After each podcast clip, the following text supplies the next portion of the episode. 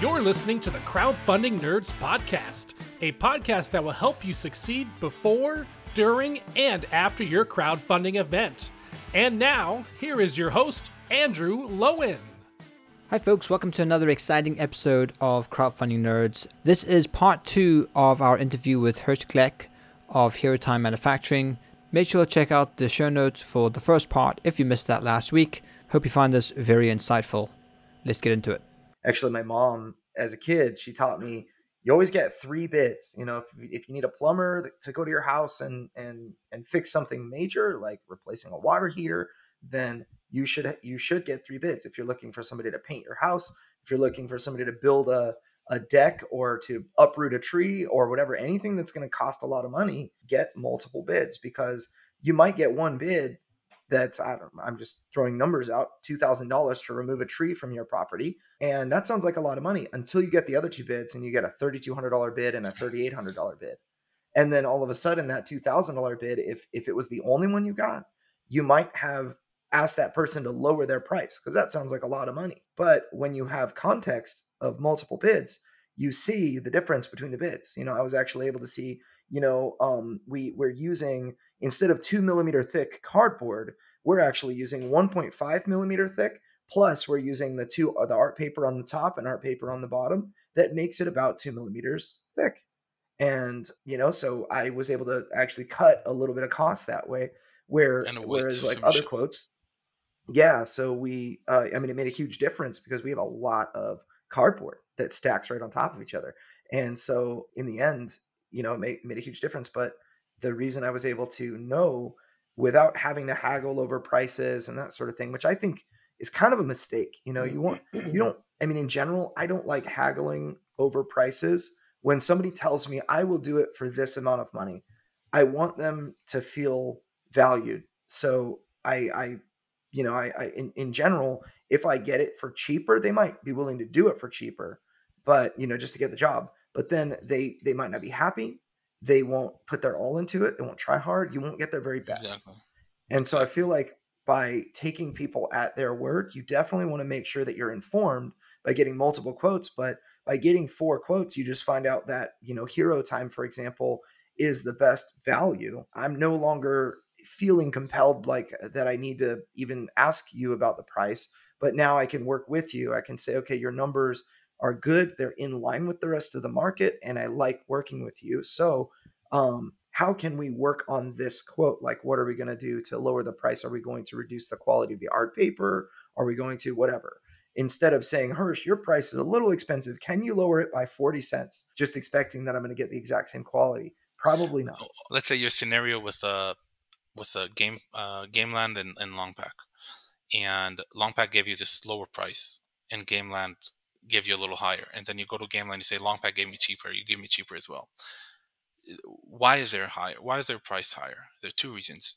Either the processes are better, the raw materials are better and whatnot, or a person calculated the price for your pieces, and a person can make mistakes, and it happened to me many times over.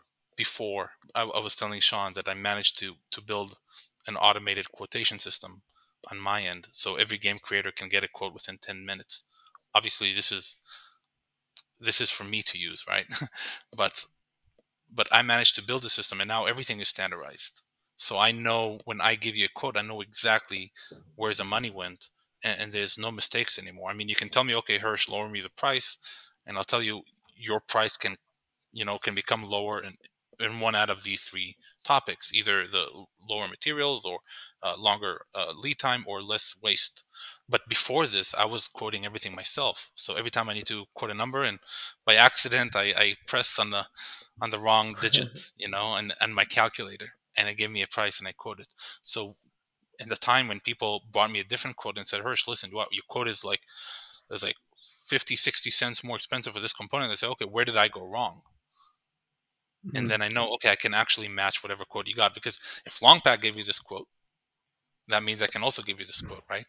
Because again, everything, the production, the processes are more or less similar. So all factories can match whatever quote you want, except if your factories are in the south of China which is a different story altogether. Yeah, the quotes you were saying, $3 more, $4 more, those are quotes from probably the south of China, not the Shanghai, Zhejiang area.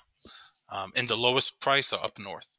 So if you go to Qingdao and all those areas in the north, the materials are the cheapest and their quotes are the cheapest. And that's because of infrastructure and how China's laid out in regions for manufacturing. Yes. Is that what you're saying? And labor costs and every zone has their own paper mills and processes. So not necessarily processes, but mostly the raw materials. So Guangzhou area imports all the highest quality material from Japan. So Panda, for example, they have the famous ivory core paper. They're the only ones that can do it because they are in Dongguan area and they import it directly from Japan. And I mean, in Longpack also rent over there is 20 times more expensive. So if I'm paying 19 RMB per square meter per month, you know, they would be paying 40. Their overhead costs just shot through the roof. They will have the machines operators over there that make a lot more money. Also, we need to remember that like Dongguan, Guangzhou area, the south of China is the first initial area that developed. So everything from Hong Kong came immediately to the south. So they're the oldest and they operate in the old method of having everything in-house almost. So their costs are, I mean, before they even start a project, their costs are a lot higher. They also have less... We call them jia. We call them families. They have less small places that can do different stuff. Unlike in Zhejiang, where you have 50 people that make cutting molds. So if this guy gives me a higher price, I just go to the other one.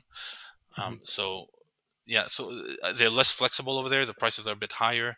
You want to find the balance. All the factories that operate within the middle of China, not the middle, but on the east coast. Of China in the middle. So those are the key positions.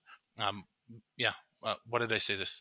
Sometimes it's a human error. Sometimes it's a material indeed that is being used. For me at the moment, that's what I was telling Sean. I worked for a whole year in order to build a quotation system that I can use and automatically give quotes to any game creator.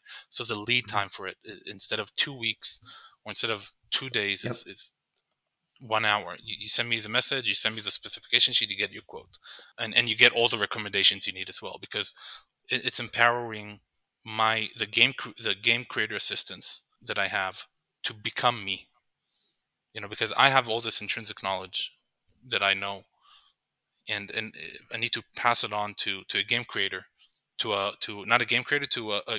creator assistant that will help other game creators. So he needs to be like me almost. So only through this kind of system you can make it happen. But it's a lot of work.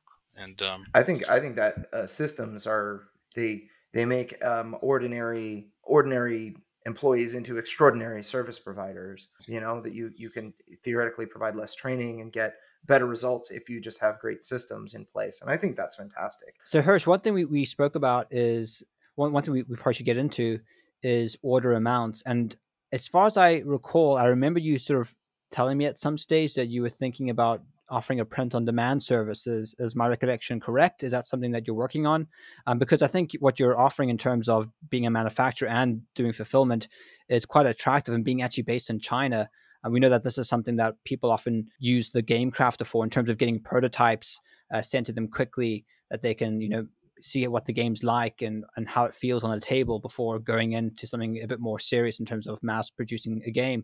So maybe speaking to that, your print-on-demand service, and then also the optimal order amounts that you're sort of looking for first-time creators or maybe even experienced creators. Yeah, definitely. So before I start on the prototyping, I just want to say that Hero Time is no replacement for the Game Crafter. JT, whatever JT has done is beyond incredible. I mean, he's a pioneer. I'm talking about systems now, but JT is like 10 years earlier than anyone else, right? He's an incredible human being on all aspects, and the quality of his products. He imports paper from Europe.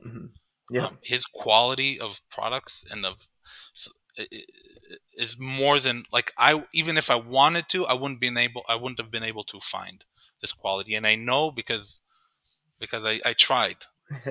Someone, I will not name, sent me a game of the Game Crafter. And I said, okay, can you get this quality? I tried and I couldn't. I went all over China. I couldn't find the freaking materials that he was using, not even close. Wow. His oil is a special mix that he uses, so his cards really shine. I mean, I don't know if you've seen his cards, but they're way better than any other mass production game. So. Oh yeah, I you know what's interesting is I used the Game Crafter for all of my short run prototypes for Deliverance, and they actually have a the ability to mark an order as urgent. And you'll jump ahead of, you know, they sell a lot of games, and, you know, there might be 1,500 people ahead of you because all those 1,500 orders need to be made. You know, they need to be made, put together, put in a box, and then shipped out. And if you're urgent, quote unquote, you can double the price of whatever it is that you're ordering, and then you can get it like, you know, you can jump the line to all of the other, quote unquote, urgent people. And so your order can be made like the next day or the day after that, and then just sent out in the mail right away. And I have placed probably 20 orders at the Game Crafter. Every single one of them has been urgent. I have marked urgent because I wanted it fast. I didn't want it in 6 weeks. I wanted it in 1 week. And I think that it's fantastic. But what's so interesting about the Game Crafter, we made our 9 Deliverance prototypes that we sent out to to reviewers through the Game Crafter. And I was very pleased with their capability. They are very limited in the, you know, let's say like the size box you can use. They are very systematized in the way that, you know, like their token sheets are of a certain size there, you know, and they have a really cool template system that you can use. I highly recommend them for just short run prototypes. And, you know, I've spent a lot of money at Game Crafter over the years. Yeah. And you will get a very high quality product. In terms of prototyping, maybe you could speak into this, because I've had experiences with the Game Crafter where I've ordered a game and it looks a certain way in terms of the colors, particularly reds. And then I've ordered the exact same game maybe a couple months later, and the reds are just like not nearly the same. And maybe speaking to what is the reason behind that? Is it like is it like a home printer, like the ink's running out and it's just not able to put the same kind of brightness into it, or what kind of variables are we talking about here? Because it can be it could be difficult being if you're getting prototypes, right? And one, the colors are very bright and vibrant. The next one you get, they're kind of muted. And what's causing the difference in colors there? This is a beautiful and amazing question, and it's a problem also in mass production as well. So between the sampling stage and the mass production stage, the 2 boxes that we make will not be the same. The digital printers, the Game Crafter uses an HP 10,000 or HP 12,000, which is like the best digital printer out there, almost. So, but digital printing is different from offset printing. So in offset printing, when I'm printing, I can control the colors up to a point. With digital printing, I have no control over it. I feed the system. I feed the printing machine into the. I feed the print file into the printing machine, and it prints. Sometimes the ink will be ejected a little more. Sometimes it will be a little less. It's not a manual process that we do. It's not like offset printing where we can really like have full control over how much ink goes out on every sheet or in every spot on the paper. So you're limited by that. Secondly, PNG, because a Game Crafter works on automation, and he doesn't do artwork setup, he has to use PNGs. And with PNGs, all the colors are blocked. So one of the things we do in artwork setup is you send us a file, we separate the colors.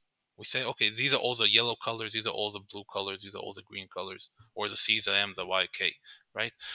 And then that's how we transfer it into the printing plates. But in digital, when you have a PNG, you're very limited with it. So you can still do it, but not to the same level of accuracy. So just working on a PNG file is not enough. That's why I'm also saying in mass production, send us the AI files with the different layers so we can make sure we adjust the colors in the right thing.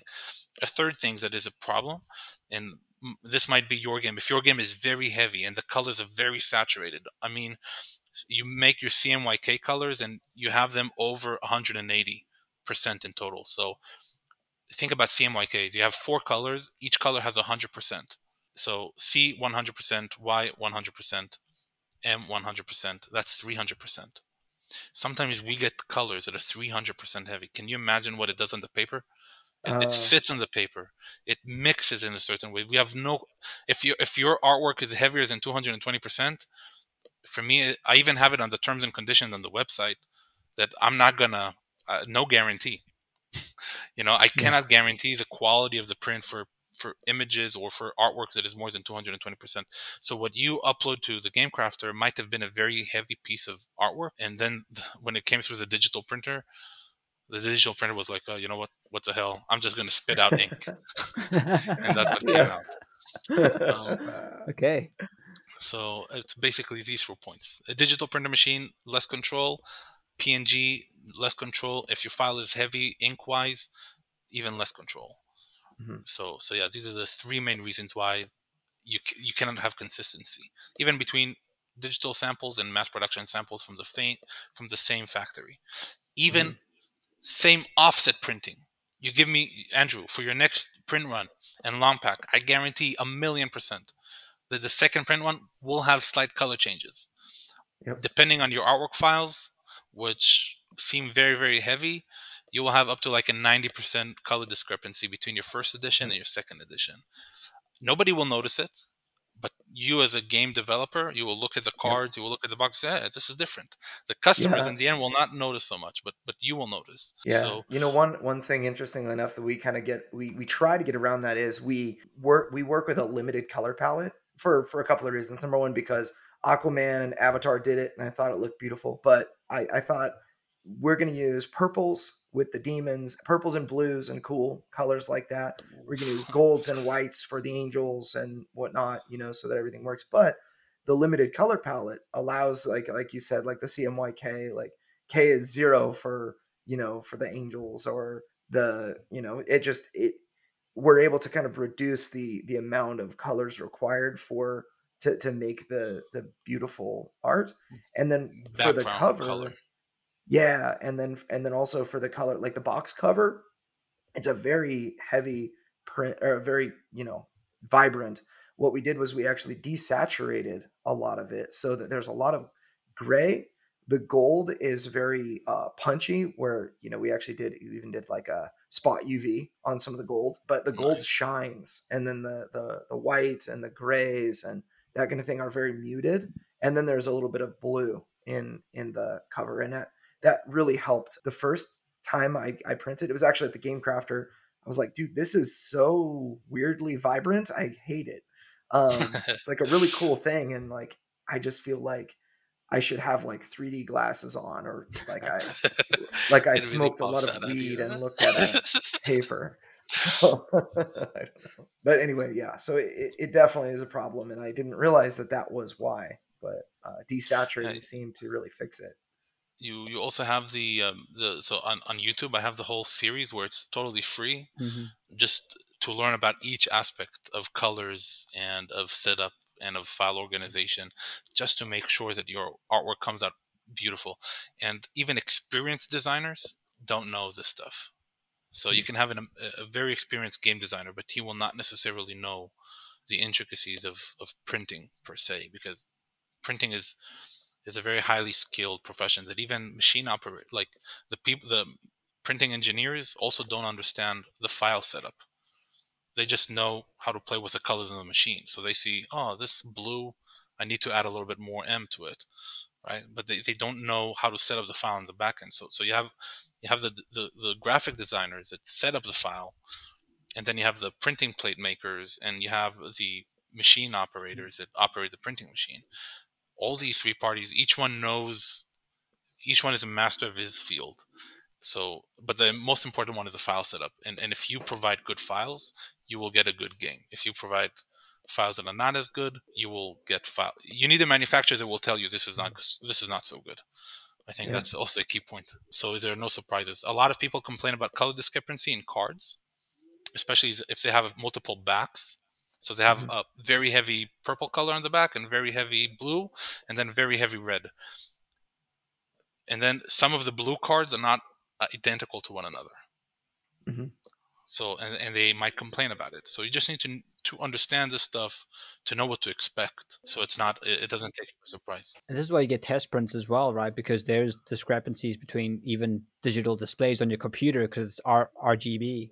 Mm-hmm. And then you have print, which is CMYK. It's a completely different color system. So on Photoshop, it's like, oh, this looks great. And then you get it printed. It's like, wow, this looks completely different. And it's, well, that's what it looks like when you print it. So you have to get those test prints. Exactly. And even between the digital print and the offset print. So the digital print might come out perfect. You caught the machine on a good day, but the offset printing will come off. So it's if you have problematic files, there will be problems. So I was given advice from my artist who used to work in a, just going through college, he worked in a print shop or maybe the print lab of the college, as his job. And, as he was going through art school. So what he said to me was that, so I actually printed on the Game Crafter. It came back dark. And actually, this is, I think, is a normal thing for the Game Crafter. For whatever reason, the way that they set up their printing, whatever you print in cards, cardstock will come back darker. I think that's because of the matte finish and something else regarding the way that they print. It's just darker. Black paper. Yes. Yep. So yes, that's exactly right. They do have black core cardstock, which is I mean that's the reason. But so what I did was I increased the brightness of my cards. I put a layer in Photoshop of the brightness, generally making it like 30% brighter. And that fixed it for the Game Crafter, but that totally wrecked it for Longpack. They were like, "Hey, these are weird. Fix this." And what my artist told me was that the mid-range value of the art increase by 0.2 to 0.5, and you'll be great. I'm like, "What does that even mean?"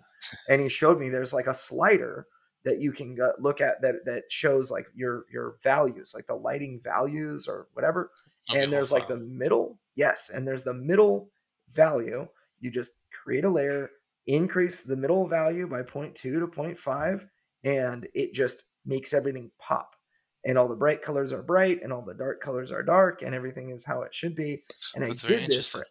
So is that like the levels plugin on Photoshop? Levels. Okay. Yes, the levels adjust the middle level to like 0.2 to, and I did that for each one of the demons that we have. They all like purples, blues, and black, and it just made them pop so much more. And so I don't know if that's a thing that everybody knows or not, but I just felt like I don't think they do. I don't know. I didn't know that trick. It was amazing. That's a pretty cool. You created like an adjustment layer, and then you put levels on it, and then you can increase all the colors. That's right. Exactly what Sean said. I somehow managed to do that myself. I feel like Michael Scott writing a book. Somehow I manage. But why do I want to do prototyping? Is because cases like Andrew's, where you get the games from Game Crafter. I mean, if you are going for the crowdfunding platform, you don't need copies to sell, right? You just need copies to see the game so players can see it, can play it, and reviewers can play it, and so forth. That's what I'm suitable for. So the games will not be high quality enough to sell because they're made mostly manually and with whatever machines.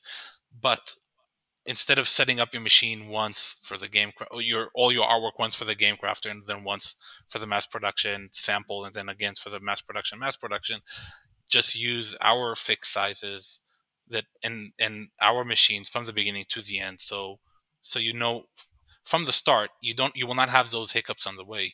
I always imagine it as what I want to do is like a bullet train. I know in the U.S. you don't really have bullet trains yet,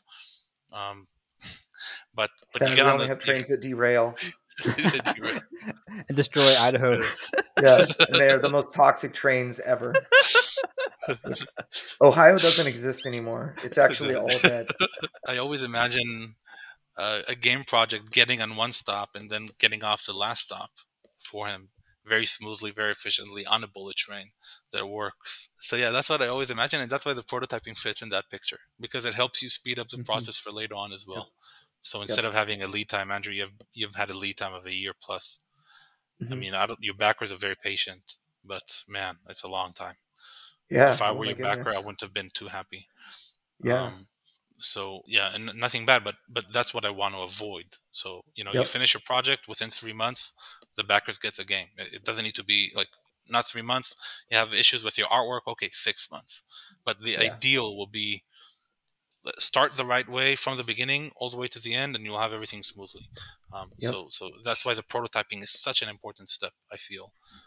And I think actually doing that with a manufacturer is a real benefit. I had a friend of mine sent me a game of his. He said that he wanted me to give it a review because I have a lot of people of, you know, that might like this type of game. It's called New Kingdom Gardeners by Jack Dunbar. He sent it to me, and he sent it to me. I was thinking it was going to be a Game Crafter prototype, but it was actually shrink wrapped. I'm like, okay, it's shrink wrapped. That's not, Game Crafter doesn't really do that. So what, like, how did you get this prototype? And he said it was from my manufacturer. I'm like, oh, I wish that I had the knowledge to do this with a manufacturer. You know, I mean, it makes sense to, you know, use the Game Crafter for prototyping for, you know, not for review copies, but for playtesting copies that playtest, right? Yeah. Well, so or selling them. Yeah, exactly. So you can use that print on demand service to sell games and whatnot. But it would have been so nice to have an early prototype copy from Longpack, because I would have been able to work on the details with them, and it would probably cut, like you said, it would have cut at least 3 months off the process. You know, next time during my next Kickstarter campaign, I promise not to move across the country. That really hurt also. But I think it would have probably been one of the biggest ways to shorten this process is to just have my manufacturers produce the review copies for my people. I could have, in theory, delayed the Kickstarter a little bit and worked on that. However, we also need to remember that, you know, it's a mass manufacturer. His machines are different. He's not built. Yeah. I mean, we. So for me, when I want to do the prototyping, I'm opening a whole new facility just for this. And in the beginning, it's limited. You know, I need to have these printing machines instead of those, this cutting type. Slowly, you can become better. You can outsource it, but maybe outsourcing is not always the smartest idea for this. But yeah, so there's a lot of fixed sizes. You know, so if you want to do a reviewer copy, you're not going to get everything you want. I mean, you can, but you will need to pay extra for that. You can use the standard, most cost-effective sizes that we offer. Also, so the same sizes we have in samples, we also have in mass production. So your project is going to fly through it, but you limit it in the prototyping to our standard sizes. And our standard sizes were, for me, when I calculated them all the way to the end of fulfillment. Yep. So it's not like I'm calculating them, okay, what am I going to get for this game? No, it's also about the shipping box around it. And will the shipping box that I fulfill with fit this? Will this box fit on the pallet? Will this box fill in the sheet? You know, how much will it weigh, volume weight? Everything is calculated. You know, what I've tried to do at least is, okay, this is a whole process. This is the most ideal box size for small game creators. And I repeat small game creators because large ones are different ball games altogether. Yep. They do need that unique or personalized touch, and they can afford it. But their quantities can afford it. But small publishers, you need the best possible option. So that's why it was important for me to also start the prototyping and really, like you were saying, cut as much dead weight or dead time out of the whole process itself. Yeah, actually, it's very interesting because I remember going through this stage when I was creating Deliverance. I'm like, all right, what box size should I use? There's so much that I recognize that I don't know at this point. So I need to use a game that is mass produced, that is sent, or that they sell a lot of copies because they have certainly figured out how. So I actually use Ticket to Ride. So Ticket to Ride was the barometer for how I should shape my box. And it ended up that it's 308 millimeters square. I actually had to use my ruler, figure it out. And so 308 millimeters square, and I can't remember what the height was. I thought as long as I'm able to fit all of the things that I need to fit and use the minimum height possible, I'm going to try to figure this out. So my box ended up being, you know, American numbers, 11 and a half inches square by just over 5 inches tall. It was like 5.03 inches tall or whatever. So what that means, So, I was able to fit 3 games in a carton because the cartons that Longpack is using are I believe somebody's using 12 inches wide, or so 12 inch squares by 16 inches long, and 3 games of mine together are, you know, they're going to fit that 12 inches wide, and they're like 15.1 inches tall. Like when you add all 3 of them, so the 3 games actually fit in a carton. However, if I just simply added a few millimeters of height, I could not fit 3 games in that carton. And it would be a huge, huge difference. Yeah. And so it would have been kind of a nightmare. But just simply being able to, I mean, what if I made my game at like 12.1 inches square? It wouldn't have fit in the box. They would have had to do some custom work, or I don't know. It would have been for your quantity, essentially you can do whatever you want, right? Because you're printing already 5,000, you over the graph of 2,000 is where the price breaks down, where the price starts dropping. That's for your next question also, Sean, about like, how do I advise people on the first quantities? Usually 2,000, I'd say is a price. There are multiple price breaks. So you'll have the 500, which is like the 1,000 sets almost, and then you'll have the 2,000, which has already become reasonable. From 2,000, you jump to 3,000 is a good step, but the real step becomes 5,000. 10,000 is where most games kind of like break off or flatline. It's not really flatline, but yeah, you will have maybe another 15 cents to go down after the 10,000, depending on your game. But more or less, 10,000 is where your game flatlines over there. So I always say to creators, the ideal quantity that you want to start with, if you could, is 2,000. However, you also need to, especially when you're launching a Kickstarter, you always want to plan for the 500. You plan for the 500, you get the funding, and that's your funding goal. Your funding goal should not be the 2,000. Your funding goal should be the 500. And then if you outdid yourself, then you can go over to 1,000 or to 2,000, depending on your future. What do you want to do with this game? If this is a one-time game, for example, I'm making Dark Money now, but it's a fun game about politicians and where all the money goes. So that's why it's called Dark Money. They just want to do their minimum. They don't want to become a company. They don't want to become a publisher. They had this idea in mind. They wanted to publish it. They wanted to do something out of it, and that's what they're going for. So for them, it's not a long-term business plan that they say, okay, I'm going to use this crowdfunding money to invest as much as I can to make sure the profit margins are as high as possible, blah, blah, blah, blah, blah. For them, they just wanted that first hit. Another example is Faction of the Soul, which is also these game creators, they want the best possible game ever. For them, it's not about becoming a massive publisher. For them, they're a group of students. They love what they're doing. They take it as a hobby project. They developed it together out of love. So for them, they did, I think, 600, 700 backers. For them, they just want to get the most amazing game possible for these backers. Same also with Soaria. You worked with Soaria, Max. Also his vision, he just has a passion for this specific game that he's making. So for these types of people, I would say go for the 500, 1,000. If you want to start becoming a serious business, then you want to start considering 2 and even 5, because that's where you start really generating as much profit margin as you can. But you also, you cannot take that risk. Some people come to me and they say, I want to do 10,000. And that's not even crowdfunding people. These are regular people that sell online. And the first thing I tell them, listen, your price is good enough for 3. You don't need to jump to 10. But they say, no, I believe in my game. I'm going to do 10. So some people are like that. Some of them succeed. Some of them succeed less. Some of them don't succeed at all. Have a garage full of games. I really enjoy this segment of the conversation because it's something that we've been dealing with on the back end. We actually recently recorded a podcast all about Amazon. How not to shoot yourself in the foot with your, creating your own competition on Amazon. And it's been on my mind a lot lately for not only for Deliverance, but also for other clients, just wanting to make sure that they have this knowledge. But sometimes people will make a print roll. Actually, for example, I was thinking about, use Deliverance because it's a firsthand example that I can share numbers. So I printed 5,000, but we had the budget to print 6,000 units of Deliverance. And I thought, if I decided to print 6,000, then that extra 1,000 units, in essence, I'm tying up revenue that I could use to pay my artists to continue working on the Deliverance expansion.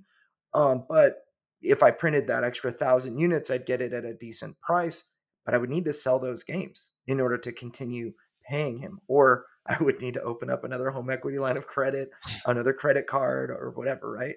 And so I would rather have the cash to pay let's say I did, you know, and I decided to print 5,000, but let's say I decided to print 6. That means that I have that extra 1,000 units that I have to find a way to get rid of. And believing in the game, I've sold about 3,200, I want maybe 3,400 units at this point. And I have enough games that I can sell that I believe if I needed to, what I would have done is I would have sent out reviewer copies to addition, you know, to all sorts of reviewers, and I would have leveraged as many reviewers as I needed to in order to sell through all of those units. However, you know, I've already, let's just say I've got 1,600 copies of the game left over, and then add on, you know, about 200 to 300 of each add-on remaining that I'll need to sell through. I would personally rather burn through the rest of my stock and not have any in stock than and what that means, I mean, well, we'll talk about the marketing implications, but if I burn through the stock faster, that means I'm going to need to hit the print button again. And the print, yes, hitting the print button again means that my game was in high enough demand to hit the print button again. So, which is a good thing all around. However, if I sell through the stock, you know, and at what, but I printed 6,000 instead. And if I sell through those 5,000 units and reach kind of like it slows down, you know, and I have 900 units left that are just kind of sitting in a warehouse. What happens is those fees start to get to me, yes, and the momentum really slows down. And I, in most cases, what I found when somebody is in a situation like this, they find a way to get rid of those games and sell them. So they'll sell to like a deep discounter, like or a distributor, you know, of some sort. Right. And then the distributor will sell at 50%. Somebody that sells on Amazon is going to buy, and then they're going to list your game at a big discount. And then from that point on, even though Deliverance was $89 on Kickstarter, listed for a $99 MSRP, there's somebody now selling it on Amazon Prime for $71.28. And I have to now compete with that person. What my brother did, because when he first issued the game, version 1 was in Israel. He sold out of 3,000. He was picked up by a local Israeli publisher. He did 3,000 sets off the bat. He came to the U.S. He did he printed another 2,000 sets of version 2. Version 2, he sold 1,200. He didn't do a Kickstarter or anything, simply in retail stores. And then he had to leave the U.S. and he had 800 games sitting there. So he just gave it to the highest bidder at the time, which wasn't too high. And that guy turned around, sold it to someone else. And now this same game that he sells for $50 is selling on Amazon for $24.99. The game's you can even check it on Zabarius. A year later, he comes up with version 3, Zabarius for Kids, which is an amazing idea. And he printed only 1,000 at the beginning, but he's trying to sell and nobody's buying, because every time everyone is searching on Amazon for Zabarius, they come up with the original game for $24.99 and they say, "Why is this new game $50?" Yep. So that is, so yeah, running out of stock sometimes also creates that hype. Oh my God, this game ran out of stock. Oh my God, I have to register now to get in fast. And then you launch another, you leverage and I see this through a few other publishers, you leverage that out of stock to create a new nuanced add-on or game, or you do like the trading cards or whatever it is, an additional thing, and you launch it together with your return stock, which creates an even higher hype. So running out of stock, like you said, is not it's you want to balance it as well. Yeah, as long as you do 5,000 is already a low enough number for you. Definitely low enough number for you too. If you're not sure about your game, don't go over. Yeah, manufacturing is more important to learn enough to be dangerous about early, rather than, oh, I need a quote for Kickstarter now, because I think that you, in the development of your game, you can work with manufacturing in mind, and you will end up with a better product at a lower price. And I just think that it's really worthwhile for people to know. Hersh, you were very kind to offer some really quality manufacturing advice in our Crowdfunding Nerds course. You do Manufacturing 101, and you have this, I think, about a 45-minute lecture where you just go through Manufacturing 101, have some really good resources and tips in there. So if that's something that people want to dig into, there's a link in our show notes where, you know, our course is there, and Hersh is featured. Also, there's links in the show notes to your website, and people can connect with you there if they want to get in touch with you, get a quote or whatnot. So in fact, if I was developing a new game, I would develop the game all around manufacturing. So I'd probably get into contact with you, Hersh, as soon as I could and say, hey, what is the optimum components to use to produce a game of this caliber? And then I'll design all the game components and the themes around that to optimize that price. So that's the way I would approach it. You want to hear something crazy? In addition to this, one of the new services that I'm also in development, I mean, it's almost there. I'm missing 2-3 documents, is artwork team.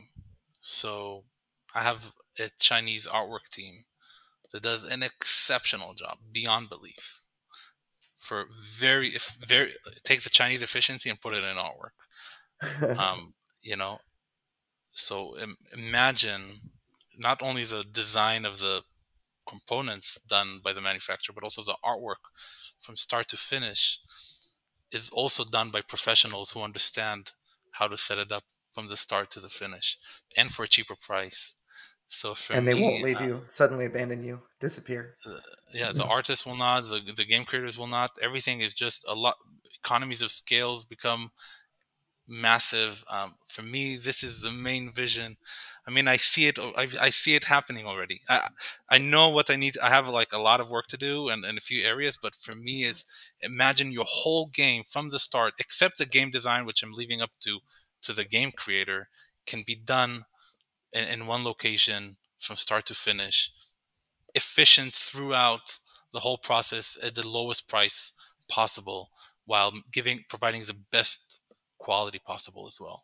So for me, this is a vision of getting on one stop and getting off the other one, the end stop happy.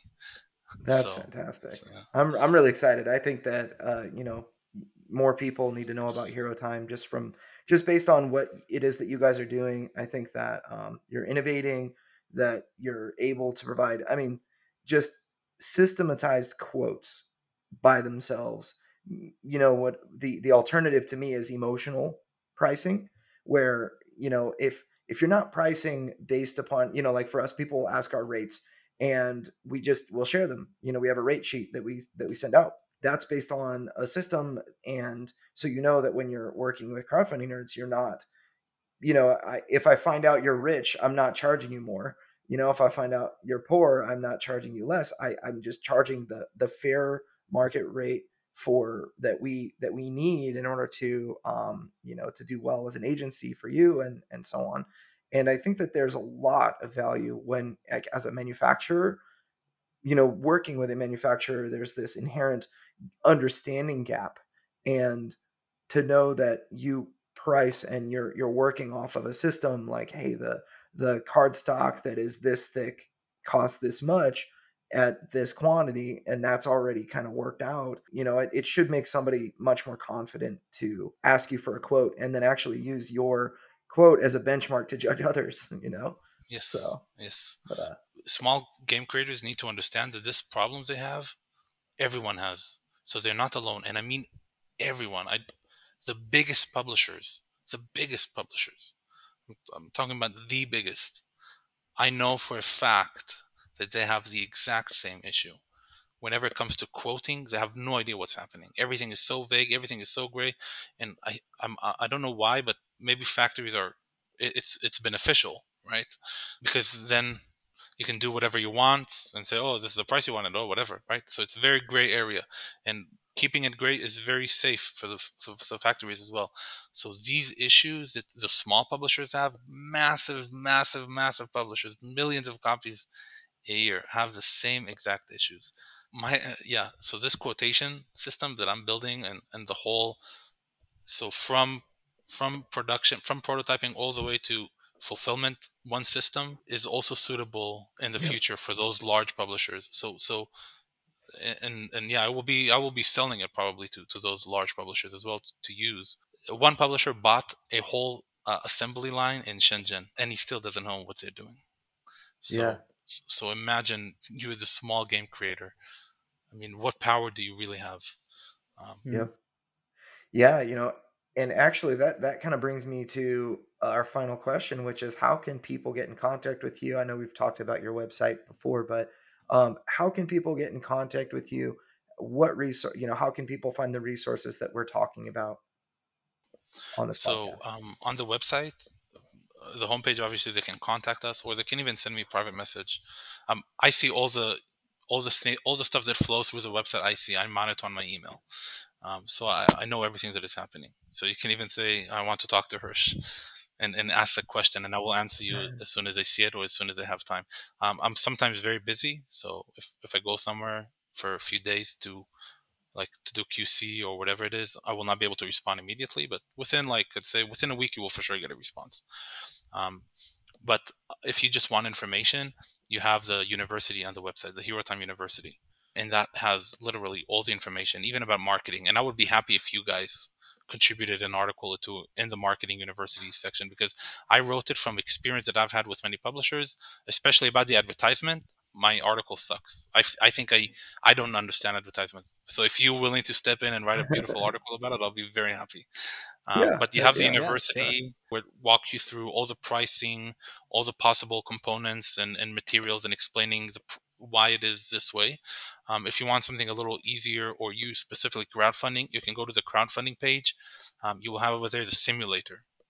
So it's basically you choose your components. You see all the exact pricing as well. Not exact. It's more of an average of industry average.